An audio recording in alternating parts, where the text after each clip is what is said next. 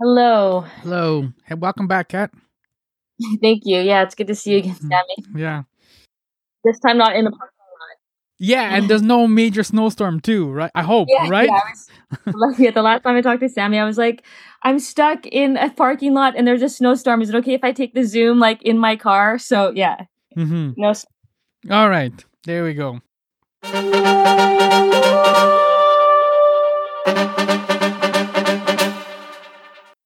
Yo, welcome to My Summer Lair. I'm your host, Sammy. The NHL has a team called the Canadiens and another team called the Canucks. But isn't that all the same thing? Younan. History lesson, kids.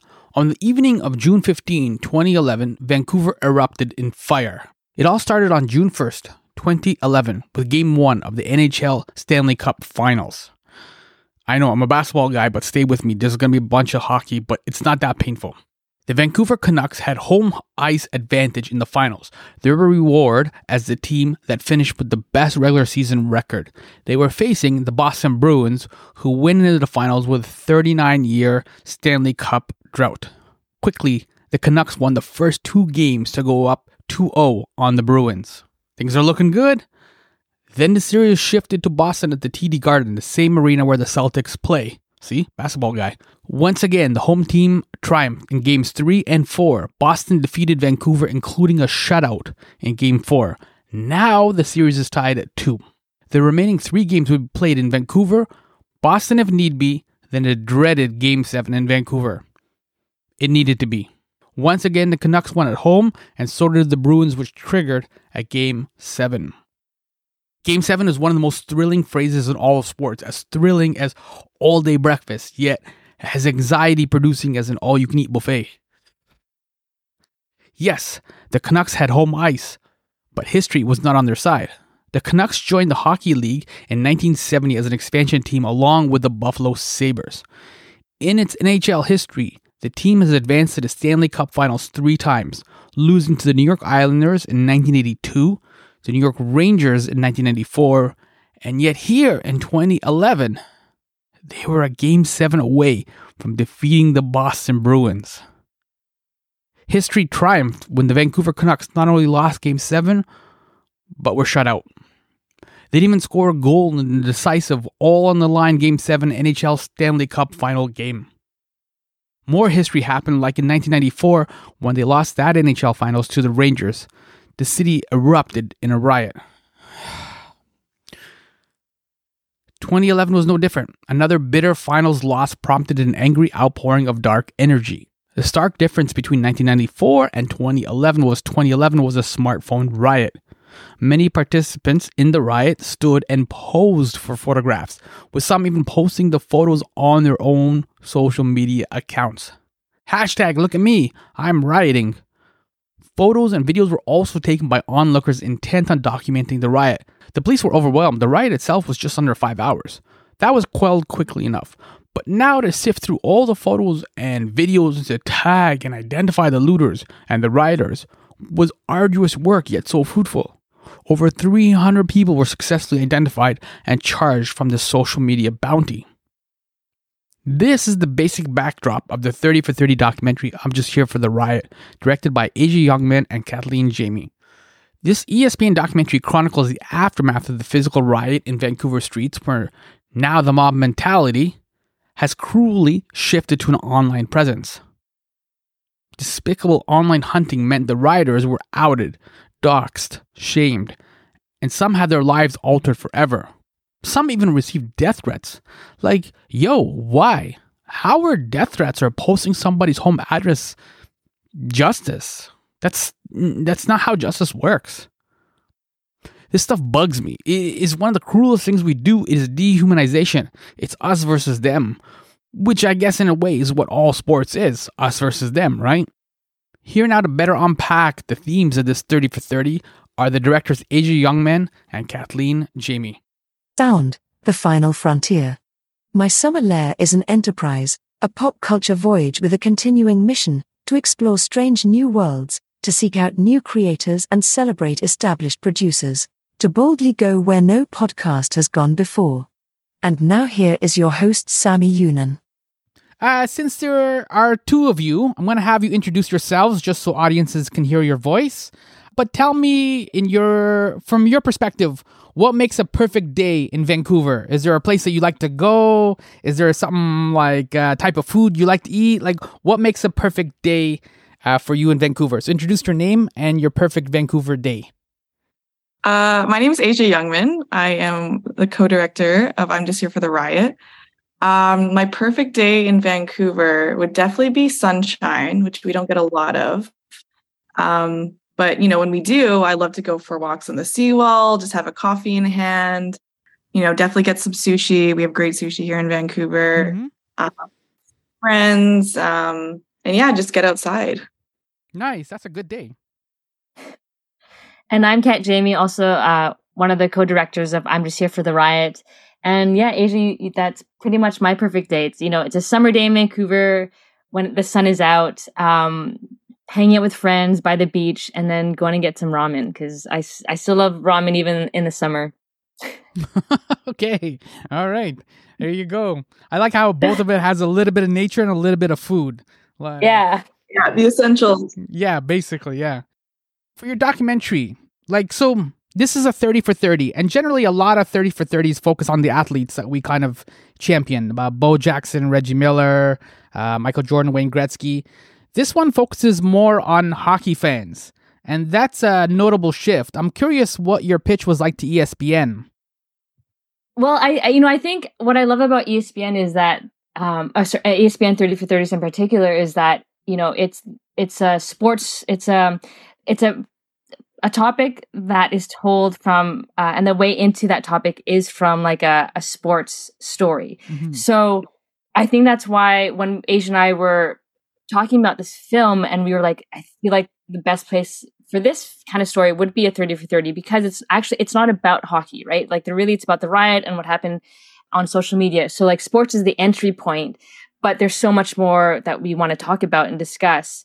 And so yeah i think that's why we we the dream was always a 30 for 30 and uh, we're just yeah we're really lucky and uh, grateful that that's where you know the film ended up landing. Mm-hmm just to add to that too like i think when in the very early conversations with the former director of development adam newhouse like he was so excited about a film about social media. Like they had been looking to do a 30 for 30 um, that really explored that subject matter. And so i think it was you know a mixture of the right timing just for both like um, what they were looking for and, and kind of what kat and i were bringing forward in terms of uh, a project. And so i think too just because of the, the amount of time that had passed with the 2011 stanley cup hockey riot um, sort of just what was happening in the world. Um, I think everything kind of just aligned uh, perfectly with with timing. Yeah, it's about time, as you said, like for a sports documentary to kind of start exploring some of the social media aspects, right? Like I know NBA players will sometimes look at their uh, Twitter feeds during halftime and see how they're doing, and if people like what they're doing that kind of thing. And then like we also get all these stories now of like, you know, when somebody's in a free agent, like they unfollow the team on Instagram or on Twitter, and it's like, oh no, they're gonna leave, right? Like, so it's starting to have a lot more traction, I guess, right, in terms of like how we view uh, sports through a social media lens. Yeah, no, exactly. Um, I think social media, especially you know nowadays with the what cancel culture has become you know in 2011 what, what's interesting in 2011 was that social media was just brand new. Mm-hmm. and that's why um, people weren't putting two and two together that hey you know i'm taking photos eh, of of myself writing of my friends writing. I'm writing you know i'm i'm updating my facebook status and i'm i i'm telling sharing with everyone what i'm doing. They actually they didn't understand at that time what they were doing and what they were doing was actually incriminating themselves. And so that disconnect obviously now looking back it's so easy for us to say well that's so sit like you know what were they thinking? I'm i'm actually now i'm just like kind of spitting lines from i've watched the film so many times right mm-hmm. uh, now. But um no and so that's why i think this was it's it was the per, it now as Asia said it's it was kind of like the perfect time to tell this story to actually discuss all these things that are happening in social media and how cancel culture has has evolved since 2011 into the kind of what it is now that we we see pretty much happen happening every day. Yeah, to give it some context of what you're talking about, like this riot was 2011, but Instagram only came out in 2010. So this is like barely a year old, right? And like the iPhone came out in 2007. So these are a few years just after all these kind of major shifts have happened. But as you said, Kat, like we we haven't really processed what these shifts are. And so when people are writing, they're just taking photos and videos of themselves. So how did you guys decide like uh, what to show in terms of the, the riot itself? Because there was like thousands of hours of video and all kinds of photos uh, news footage as well. So, what was your North Star? Was there something that you really want to show, or was there something that you didn't really want to show? It was certainly hard to shift through all the footage. Like, we had, you know, probably just hours and hours of different footage. Like, we were very fortunate to um, have some people come forward and say, you know, I have, I, I, was filming downtown. I have this footage. No one's ever seen it. It's just been sitting on a hard drive for like 10 years. Mm-hmm. And they're willing to, to share with us. So we were really lucky just to get some incredible, never before seen footage. Um, but I think for us, really, we wanted to immerse people in that night. Um, and that's kind of how we start the film, right? We, we want people to feel um, sort of what was felt for people that were downtown and just the chaos and the sounds and and just like the energy that was in the air um so we just i guess the, i think we just wanted to show how extreme it was um especially for people who maybe don't know too much about vancouver who don't know too much about canada i think it might be for some people you know outside of canada to see like this is how we have behaved and how we can behave if we lose a hockey game yeah. um for the second so, time as well Exactly. Yeah. yeah. There was a 94 uh, riot, I guess. Like I didn't realize I didn't know about the 94 riot. I was around, but I just don't remember ever hearing about it or seeing about it. But I remember this like 2011 riot. Mhm. Yeah.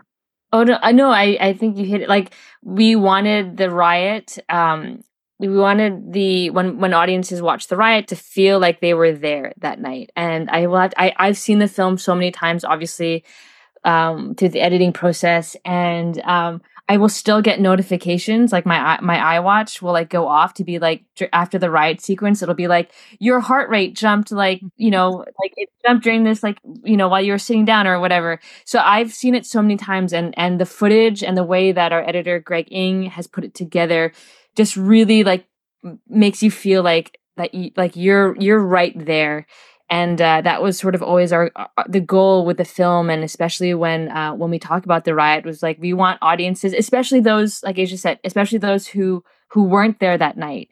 Because um, I feel like you really and in order to understand like the gravity of the riots you ha- and, and why everyone was so mad you have to understand what it was like to actually see see everything and all the disturbing and and um, wild things that happened you know over the course of the i like i think it was like three hours the riot lasted or something like that. So so yeah it was it was our goal to make it as much of a visceral experience as possible part of that visceral experience though was and I, I, this was also kind of interesting too to see it was you kind of dismissed the idea of a mob mentality because you have a, a bunch of footage of people like standing up for Vancouver basically and like don't mm-hmm. destroy this building don't destroy this car and they were trying to like calm rioters down of course it was a mostly losing causes because everyone was like at that point full on like rioting and like either drunk or high or whatever it was but that like that idea too was like was that encouraging for you as people who live in Vancouver to see also that good side because this was a really kind of dark chapter for Vancouver.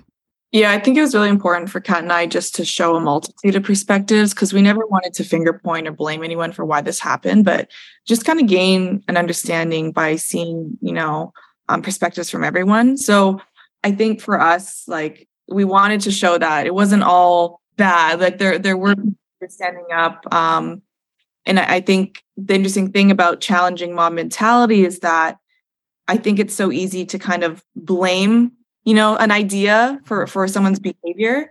Um, but then, of course, there's people who counter that and they're saying, "Well, I was downtown and I was doing this and that, and I didn't riot." Um, so I think it, it's important to see both sides of things. You know, we, we don't want to, you know, give a free pass to anyone who actually, you know, did riot, but we also just wanted to to understand that you know a lot of these were young people they were caught up in the moment they were excited they made a very bad decision um, that affected their life and i think that's a big theme for us is just kind of understanding the mistakes that make us human um, and just understanding kind of what has happened in history so that it hopefully doesn't happen again. Because of course, like you mentioned, Sammy, it's happened twice in Vancouver. Yeah. So we don't want a third uh, a third yeah it's a weird bc tradition i guess right like you don't want that as a tradition no we're not proud of it. No.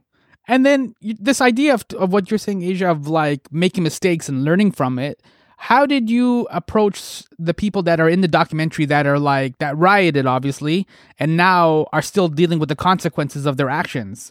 Did people want to tell their story or were they like reluctant? Did you get a lot of no's because of the shame involved or how how was that approach like? It was kind of a all of the above sammy there was you know a lot of people that asia and i tried to get, mm-hmm. but you know, um, a lot of people declined. A lot of people just never responded. Um, but you know, we we still were able to, to we managed to get a handful of people who were involved in the riots um, say yes and trust us, and that took a lot of you know a lot of work, a lot of relationship building, a lot of trust building, which of course is what a job of every documentary filmmaker is.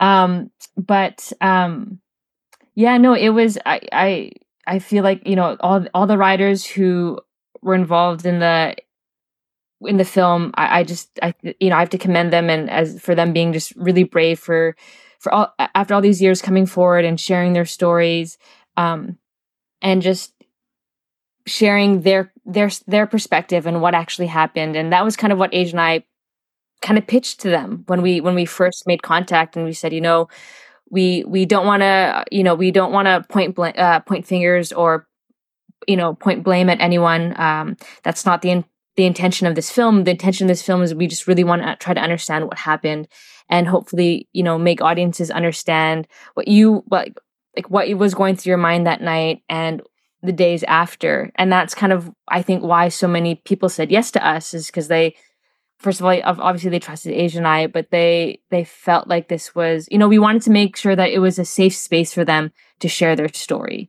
And uh, it was definitely like an open conversation throughout even after the interviews like asia and i would check in on with the with the our subjects who were part of the riot and we'd we'd have discussions with them about okay what are you comfortable with let us know if there's anything that you know are you having second thoughts about this or, or, like hey like we are including this are you okay with it so we wanted to make sure that it was an open conversation and that they felt okay with kind of the topics that we would be discussing um yeah throw it to you Asia. Yeah, just to add to that you know i think the fear with some of the folks that we interviewed was that they didn't want to relive this again. You know, they've moved on since they put this behind them. You know, they learned a lot from what they did, but they just they don't want to have to go through that again. Um, so we really just worked with them. You know, for some of their interviews, we agreed to use a different name. We agreed to hide their identities. We showed them the frame before we even started shooting. Um, like Kat said, you know, we reached out and said, "Hey, like, are you okay if we do this?" And this is what's included in the film, and and those sorts of things. So we just really wanted to be transparent with people because, you know, of course, for Kat and I, like a, a, huge fear for us is that we would never want someone else in the film to kind of go through that again and and have it like have a huge effect on their life like it did. So we are really conscious of that. Um, but on the opposite side is that some people just came forward and they just felt like, you know, I, I have this story, I'm ready to share it. And we were just so lucky that people trusted us um, to tell their story. So it was a bit of a mixture um, with Kat and I doing a lot of convincing, doing a lot of research, um, and then also just having some people who who wanted to come forward and share. Yeah, and part of the consequences that you guys are talking about, it's not just like you rioted or you broke some windows uh, in downtown Vancouver, and then obviously you got arrested or paid a fine or whatever it was. There was also then like the response of the online mob as well. So it was almost like two different mobs in a sense, uh, which is what the documentary is showing.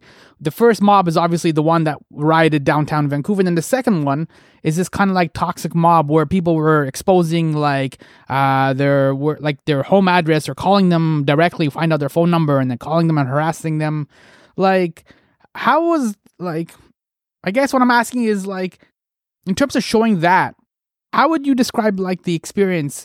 Like, because it just it feels like an unrelenting mob, right? Like like you said, Kat, the the Vancouver mob uh, was only three hours, and that was like a beginning, middle, and end. This huh. online mob like can like continued for like months and sometimes even years after. It's still on Google searches. What is uh-huh. it like to live with that kind of tension and trauma, I guess. Sorry. We're always looking at each other to say who's going to go. Um, I'll just, I guess I'll start. Yeah. Um, yeah, I think very early on when Kat and I were pitching the film, we always saw the online mob as its own kind of riot in a sense. It's almost like we're looking at the physical riot that happened on the streets, but then we're also looking at the online riot that happened um, through social media. So we really wanted to kind of show both sides, but I think you know what people talk about in the film is that the online riot was so much worse, um, kind of than the repercussions of what they did in the physical riot. Mm-hmm. Um, I think you, you see other perspectives too, where, where people maybe, are, well, it's just words, you know, it's, it's just social media, blah blah blah. But like, no, I, I think you know those words really can have a, a, huge detrimental effect on a person, and I think especially nowadays, right, where we really just kind of use social media in all aspects of our lives. Um, I think it's important to show that you know you can look at a physical ride and the people who became involved and the people who were documenting and staying and watching and cheering people on. Um, but then you can also look at what's happening online and because everyone's sort of hidden by a computer um, i think they feel like they can just really kind of come out and, and take down a person without really understanding the full story what happened maybe understanding um, what's going on in that person's lives or their history and um, how their past experiences have maybe affected some of their their choices in their life so i think for us we really just wanted to hopefully get give audiences both sides of it and hopefully audience will take away um, sort of and reflect on what they would do in a situation like that one of the people that's a surprise in the documentary is uh, Jon Ronson. Uh, he's uh, super British. He's a really cool writer. Uh, yeah. What was the decision to approach him, and then like, uh, and just for people don't know who he is, can you just kind of give a snapshot of who he is and what he contributed to the doc? So we, um, the idea to interview Jon Ronson came from one of our subjects who, so Jon Ronson uh, is a writer and a director. Um, um, who has made yeah like um, some amazing uh, amazing films and I, he's also a podcaster right mm-hmm. Asia is that yeah. he's not a director. He's a he's a screenwriter though okay. and screenwriter okay sorry. Thank you thank you. Um and he wrote a book called so you've been publicly shamed. And our one of our subjects um th- when we were doing our initial sort of uh uh, research call had said I, I read this book that really helped me in you know during the aftermath of being social media um, shamed online um, and so yeah so Asia and I read the book and we were like you know it would be so great to have Jon's perspective because he's obviously someone who has researched this topic in depth and um, there's so many great theories that he talks about in his book that I feel like Asia and I and I used in our research and used to craft the questions that we had when we were when we were interviewing our subjects. And so, yeah, so ESPN helped us get connected with him, and Asia and I wrote him like a, a an email that kind of pitched to him why we thought he, his voice would be integral to the story and and thankfully Jon said yes um, and uh, we like Asia was able to we we both went to to New York and Asia was able to interview him um, and he was great. Asia, do you want to add anything about our, our awesome friend Jon I think that covered most of it. I mean, I wish we could have included more of his perspective in the film because he just has he's so many interesting things to say. He's also just so funny. Like even the tidbits that you see of him in the film, like he always makes smile. Like I love his demeanor. Uh, very dry um, British wit. Yes, yeah. He's just a wonderful person. We're very lucky to get him on board. I think initially he had some hesitations because he wasn't that familiar with what happened. Um, and I think he felt like he wasn't sure that his perspective would kind of align with um, what we were focusing on. But I think, you know, we got on a phone call with him and explained sort of the story and, and how some of the, the things that he discussed in his book really kind of were parallel with um, some of the writers' stories of, of how they were kind of shamed online. So I think, you know, he he kind of was willing to chat with us. So we were very fortunate to get him on board. That Asia, I want to ask you a specific question. I hope it's not too difficult because you've in the past talked to in other interviews about being bullied when you were growing up. And like is the is the way that the writers were shamed online is that kind of similar to the way that you were bullied growing up? Or is there like has it kind of evolved now it's a little bit more insidious right? Where people are trying to like put somebody's home address online and those kind of things? Like there's a little mm-hmm. more evil i guess. Has bullying evolved i guess is what i'm asking in a weird way. That's a really interesting question, Sammy. I never really thought of that when I when I kind of was thinking about this film. Like I think for me, like I studied psychology and sociology in my undergrad at university, and I think I was always just a little bit curious about people and society and why we do the things we do. Um, but I guess yeah, thinking about kind of my own childhood, like certainly social media was very different when I was growing up. Um, like we had like MSN and, and those types mm-hmm. of things next MySpace, whatever was around. um, of course, yeah, you you you kind of deal with um, you know certain things that people say and in all forms of social media. Um, I think for myself, it was more kind of like directly, like when I was in high school. Like I'm Indigenous, I was the only Indigenous kid at my school. Um, and kids can be pretty mean, and I think um, because I didn't really have anyone who looked like me growing up, it was really hard for me just to kind of um, be in that environment and really just gain an understanding of my own identity as an indigenous person um, and my connection to my culture so i did struggle with that a lot growing up. Um, you know kids are racist uh, kids are mean. Um, so i think i guess maybe in, in some aspects like thinking about the stories of, the, of these people who experienced this this form of bullying online i think for me it kind of struck a chord because you know, I, I did experience that in a different way, of course, and um, but it, it still is bullying, and so I think that maybe has given me a little bit more of like an empathetic lens uh, with this type of story, and just kind of giving people a little bit of a not a pass, but just understanding people, and we all make mistakes, and we all hopefully learn from those mistakes, and I think that's the most important thing. You're talking about grace. Sorry, you're talking about grace, right? Like. You know what I mean? Like recognize that somebody's not perfect and they're gonna slip up. And I think that was kind of one of the themes that run through some of the the writers' interviews that you guys did, were like they they're ashamed of their actions, but at the same time, they were like, "Look, I screwed up. Like I shouldn't have to continually face consequences for like one stupid mistake." Right? Like there should be a limit where like you know, just because you're guilty for this one crime doesn't mean you're guilty, quote unquote, forever. If that makes sense. Mm-hmm. Yeah. And I think when we're talking to some people too, we always ask the question like, did you make mistakes when you're younger? Like, did you kind of do things like this? And pretty much everyone said yes to some degree, but of course it just wasn't recorded. And that's the big thing, right? Like everyone makes mistakes, but maybe not all those mistakes are recorded and put online and and shared amongst like a community. So I think that is really the difference is that social media just played such a huge role in that. And just like smartphones, right? It's considered the first smartphone riot. And I think that's why it was so heavily documented and shared online. So to wrap this up, then, you guys have kind of touched upon this a little bit, but like, I don't want to sound like a sitcom, but what kind of takeaways do you want people to who watch the documentary? What kind of takeaways you want them to have about accountability, uh, responsibility in the age of social media? Because obviously, like people are participating in these online mobs and they feel that it's justice or that it's justified or right or whatever it is. I don't know the view, the lens they're viewing it from. So, what is it that you want people to kind of take away from this documentary? I think, well, one of the goals that we had was to make audiences think twice about when ju- when when judging the rioters, the people who are who participate in the riot, right? Like I feel like prior to you know, like I mean, currently I feel like the consensus, the the the majority of the consensus is that these people were just dumb idiots, and that's something that I would never have done. But I think the goal of the film is to really put audiences, you know, in the the night of the riot and actually make them question. Okay, actually, like, wait a second, had I been down there that night, could I have gotten swept up and like you know and it's not as black and white as as we people make it out to be. So I think that's like one of the first things that we we would love audiences to come out um, you know when they after they watch the film.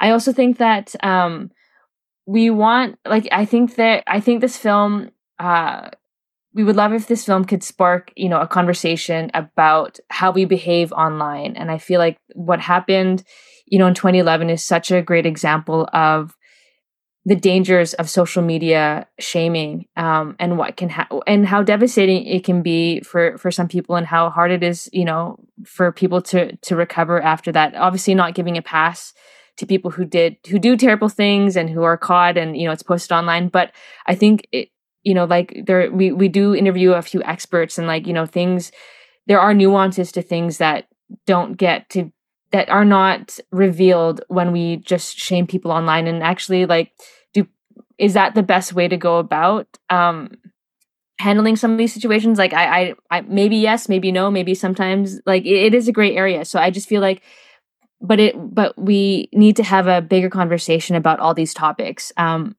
especially because cancel culture is just part of our daily lives now. So i do think i do hope that or we hope that you know this film does spark these conver- these these the bigger conversations that we need to be having um, because we see what happened in 2011 the first time it happened and i don't think that i don't think i'm not sure what we've you know if things have changed since then and if you know maybe policies need to be enacted maybe more educational tools need to be uh, put forward for for kids who are now using social media every day. Like I didn't have social media in high school. Um, I don't think I don't remember. I don't think I did. Maybe in grade twelve.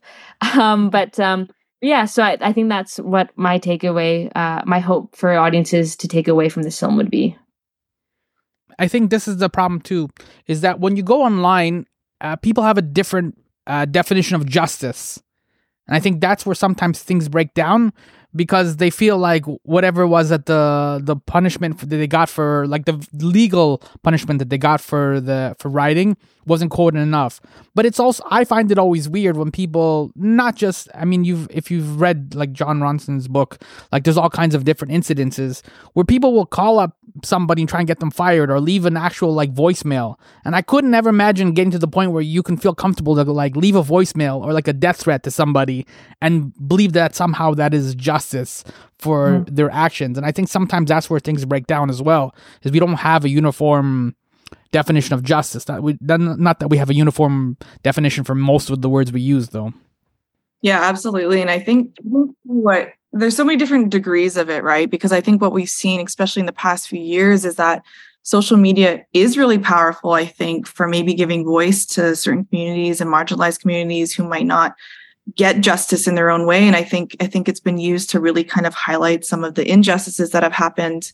Um, but all to various degrees, right? And I think we just have to really kind of be mindful and aware of of how we behave online, um, and and just kind of make sure that, yeah, we're we're just kind of not going in and taking down a person and and just releasing all our anger and frustrations and um, you know using words that can really leave an effect, a lasting effect on a person for a lifetime. Mm-hmm. Yeah, that's a good way to put it too, because I think sometimes we don't also realize the impact of what we're saying or what we're doing right? Like you don't. I think sometimes it's the dehumanization sometimes of all this, right? Where like you just see that person completely as a writer, and I, I like that part in your documentary where you kind of contrast like there was the one guy who wanted to go to medical school and he was he had struggles in terms of going to medical school. Another guy was uh, uh um was called was he a no dirt bike dirt bike rider, right? And he lost his like sponsorships and things like that. Like so you don't realize too like the full impact and the consequences of your actions as the online mob.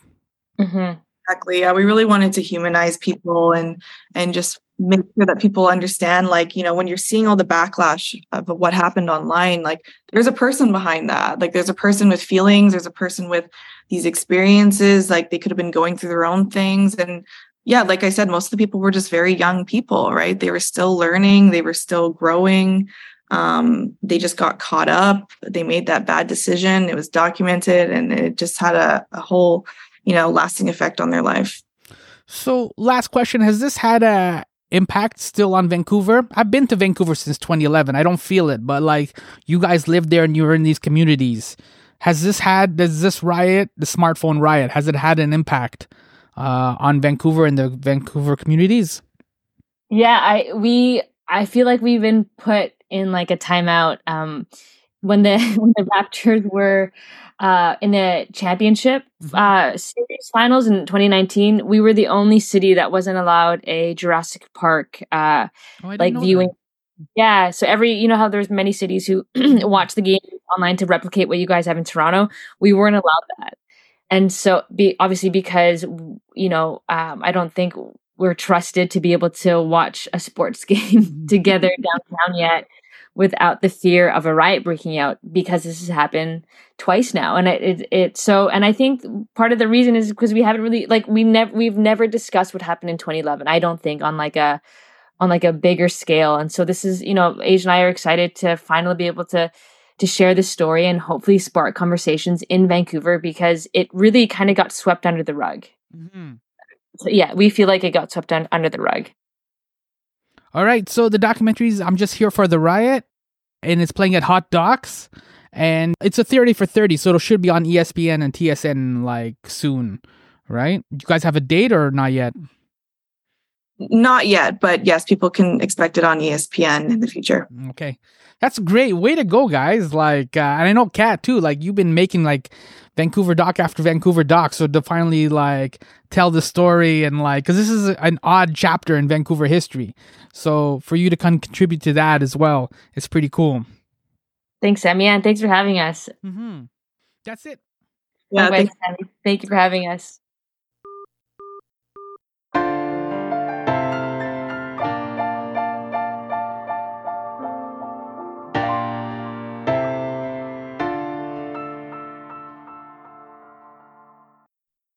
Yo, that was directors Asia Youngman and Kathleen Jayme talking about their 30 for 30 documentary, I'm Just Here for the Riot. You can see I'm Just Here for the Riot at Hot Docs. You can also see it at the Vancouver International Film Festival and a number of other film festivals before it airs on TSN or ESPN, depending on when you listen to this. What online shamings or bullying have you participated in?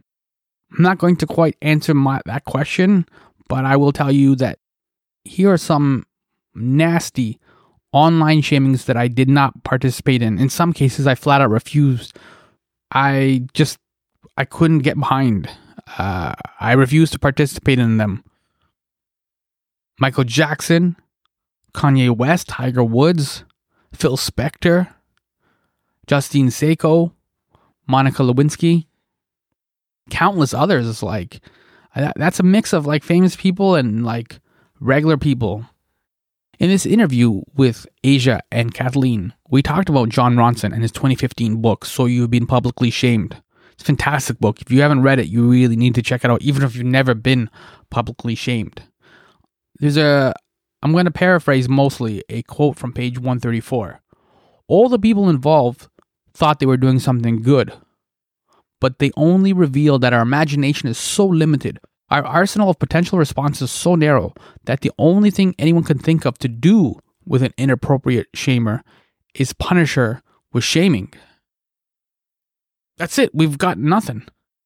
Like, there's simply no way I can get behind that concept. That's gross. That's wrong. That's not justice. No, no, we need stronger definitions of justice. Justice takes work, justice takes effort. Justice is a paradigm. Like love, justice is bigger than we imagine it or allow it to be. There's nothing inspiring about shame. It's why you'll never see shame in a Spike Lee Nike ad. You know what I mean?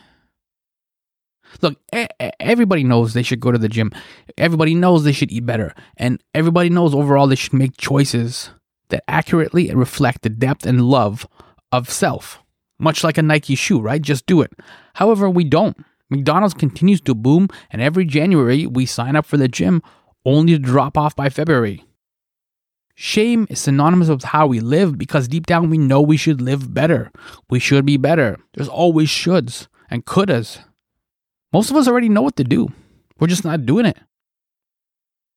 That's why sometimes, or even a lot of the times, nobody needs the worthless two cents of the online commentary in this economy, feedback from total strangers is it it has zero value, even if it does occasionally destroy lives.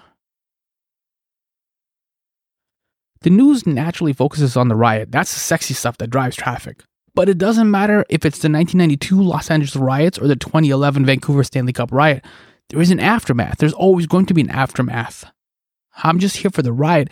It is about the riot, but it's also about the aftermath, and that is shocking. How do you balance regret with shame? How do you rebuild, forgive, and try to find something meaningful in the aftermath? I like this. This is a 30 for 30 because sports, more than anything, truly unites us. Sure, some people are getting on the bandwagons as a team, be it any NBA or NHL, races towards the finals, but sports brings us together. We can collectively cheer. We have more faith than Easter Mass in Rome. And hope, oh man, hope is hard, but the rewards of hope are a rich dividend. I've taken up a lot of your time. Let's talk more about this. I have a Substack newsletter called My Pal Sammy. You can go to mysummerlair.com slash subscribe, mysummerlair.com slash subscribe. Please sign up, if only because well, actually, I don't really have. I don't have a good reason today. Uh, you know what? Because it's a nice thing to do.